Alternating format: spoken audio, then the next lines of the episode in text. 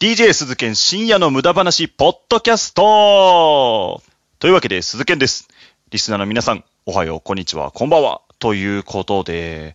あのね、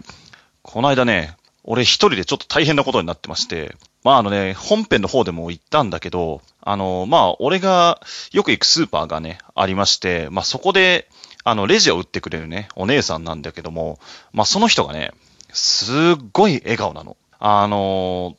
で、あの、接客してくれて、本当に一人一人丁寧にさ、あの、接客してくれる人なんだけど、あの、初めてね、その人にこう、レジを打ってもらった時に、まあ、あの、すごい笑顔だなと思ったのと、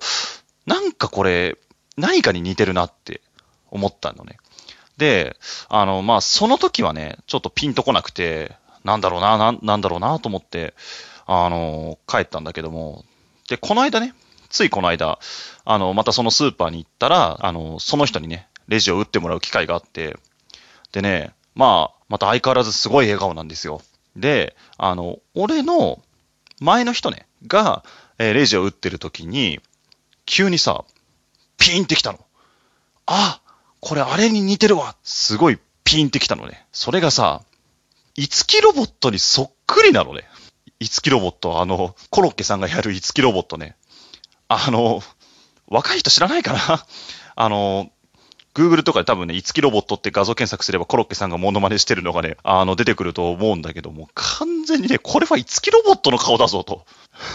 もうね、そうピンってきた瞬間に、俺もうさ、つぼっちゃったのよ。もういつきロボットにしか見えないからさ、もう完全に、あなたは誰とちぎりますかの、あの時の顔なの、もう本当に。ね。で、もう一人つぼっちゃってさ、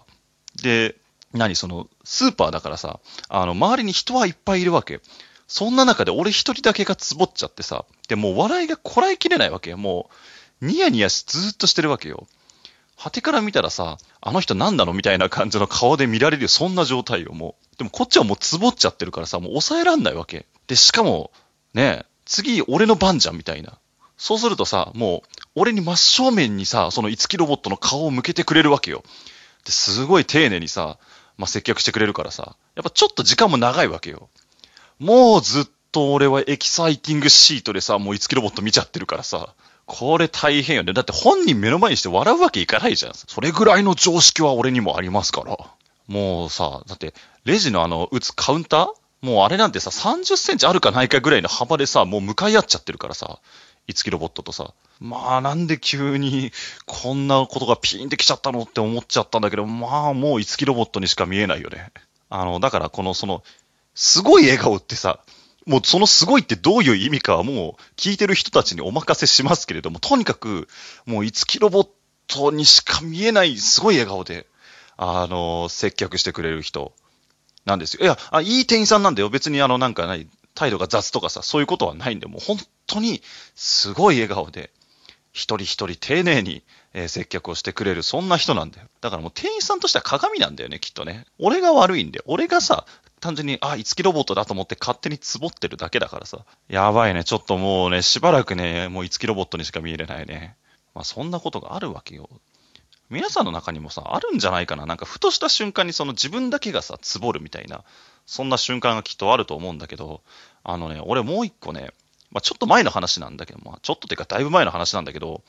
あの、高校生の時にね、普通に模擬試験をね、俺受けてたのよ。まあ高校生だったら誰しも受けると思うんだけど、まあそこでね、ちょっと、なんだったかな、英語だったか、社会科の問題だったか、なんだか忘れちゃったんだけど、あの、暗記系のね、科目の試験を解いてて、あの、とある問題で、ああ、これ勉強したな。でも、あれなんだっけこれみたいな。あれちょっと待って、みたいな。絶対やったんだけど出てこないぞ、みたいな瞬間がさ、まあ来たわけよ。で、そこでさ、何を思ったかさ、急にあの、お笑いトリオのジャングルポケットの斎藤さんのさ、あのネタをちょっと思い出しちゃって、あの、ショートコントでさ、コンビニかな？コンビニのショートコントでさ、あの斎藤さんが、すいませんって入ってきて、どうされました？って言ったら、トイレ貸してもらえませんか？みたいな感じで来てさ、あの、早くしてください。もう、ほとんど出ているんだっていうコントがあるんだけど、俺そこの、もうほとんど出ているが、急に頭の中思いついちゃって、だからその、ああ、この問題やったよ、勉強したよ、なんだっけな、ああ、もう、なんだっけってところで急に、もうほとんど出ているっていうのが、ずっと頭の中、あの、再生され始めちゃって、もうずっと俺試験中ニヤニヤし始めるっていうね。もう考え事するたんびにさ、まああの斎藤さんのさ、あの白真の演技でさ、もう、ほとんど出ている。あれがずっと頭の中再生されるわけよ。まあきついよね。もう全然模擬試験集中できないよね。このね、ふとした瞬間にね、その、なんていうのかな。自分だけしかさ、あの、わからないような、この、なんていうの、小さいボケ？なんなら芸人さんの中ではボケじゃないんじゃないの？みたいなところがさ、すごいつぼっちゃってさ、ずっと頭の中再生されるみたいなことがあるわけ。まあ、さっきのあの、斎藤さんのやつは思いっきりボケなんだけどさ、まあそういったさ、瞬間があるわけよ。まあでもね、人前でニヤニヤするのは危ない人だよ。本当に。まあね、きっと、またスーパー行ったら、あの、その、いつきロボットの店員さんにね、あの、会うんだろうね。きっと打ってもらう機会あると思うんだけどさ。まあ、そこでさ、ちょっと惜しかったのがさ、あの、店内 BGM あるじゃん？あれで玉木浩二さんの曲流れてたんだよね。ちょっと惜しいんだよね。そ、そこをさ、あの、五木ひろしさんのさ、ちぎりとか流してくれたら、俺はもう大爆笑だよね。もう我慢できないよ。ニヤニヤじゃ済まないよ、もう。俺一人もうね、あのー、大爆笑になって医務室連れてかれちゃう。もうそんなレベルだよ、もう。えー、あんまり喋ってるとコーナー行けなくなるんで、えー、コーナー、えー、行きましょうか。えー、今回のコーナーは、先生、僕、私、気がついちゃいましたえー、まあ、このコーナーはですね、皆さんが日常で気がついたコーナーをですね、あの、小学生が目を輝かせながら、先生先生、すごいこと見つけたよっていうテンションで、えー、あの、送ってもらうというコーナーでございます。えー、まずじゃあ、1個目。ラジオネーム、ノーネーム、ノーライフ。先生先生、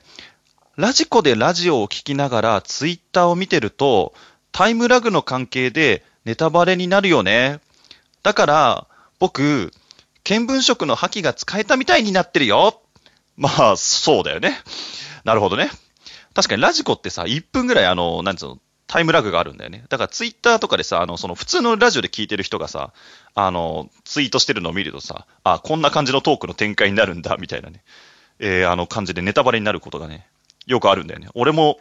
あの、ラジコとかでよく聞くから、あの、ツイッター見ちゃうとさ、ああこういう感じなんだとか、なんか対決形式のコーナーとかだと、あこっち勝ったんだみたいな感じでね、ネタバレになることもね、よくありますよね。いいこと気がつきましたよ。えー、じゃあもう一個。ラジオネームスタンピート。先生、僕思ったんだけど、よくお客さんにケツを向けるなって怒る人いるけど、じゃあ、お客さんにずっと股間を向けてるのは失礼じゃないの？確かにそうだよ。あの、ケツ向けちゃいけないわね。よく聞くよね。だけど確かにずっと股間向けてるのはなんで失礼じゃないんだろうね。おかしいよね。えー、いいことに気がつきましたよ。ラジオネーム、スタンピードくん。頭撫でてあげよう。えー、まあ、こんな感じで、えー、ふと気づいたことをですね、あの、小学生が目を輝かせながら、えー、いうテンションで送ってください。えー、メールはですね、あの、番組の説明欄のところに、えー、メールフォームの URL を貼っておくので、えー、そこからどんどん送ってください。また、あの、普通歌とかね、えー、番組の感想なども、えー、同じフォームから募集してますので、皆さん、どしどし送ってください。えー、ということでね、そろそろ時間ということで、今回の配信ここまでということになるんですが、あの、ぜひね、この配信いいねと思いましたら、あの、スプーンラジオで配信している本家の、えー、本編の方もですね、ぜひ聞いてみてください。というわけで、今回の配信はここまで